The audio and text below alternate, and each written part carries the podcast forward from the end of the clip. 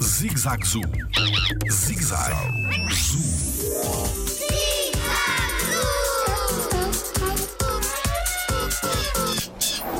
Por que se chama zebra? Olá, o meu nome é Tiago Carrilho e sou biólogo no Jardim Zoológico.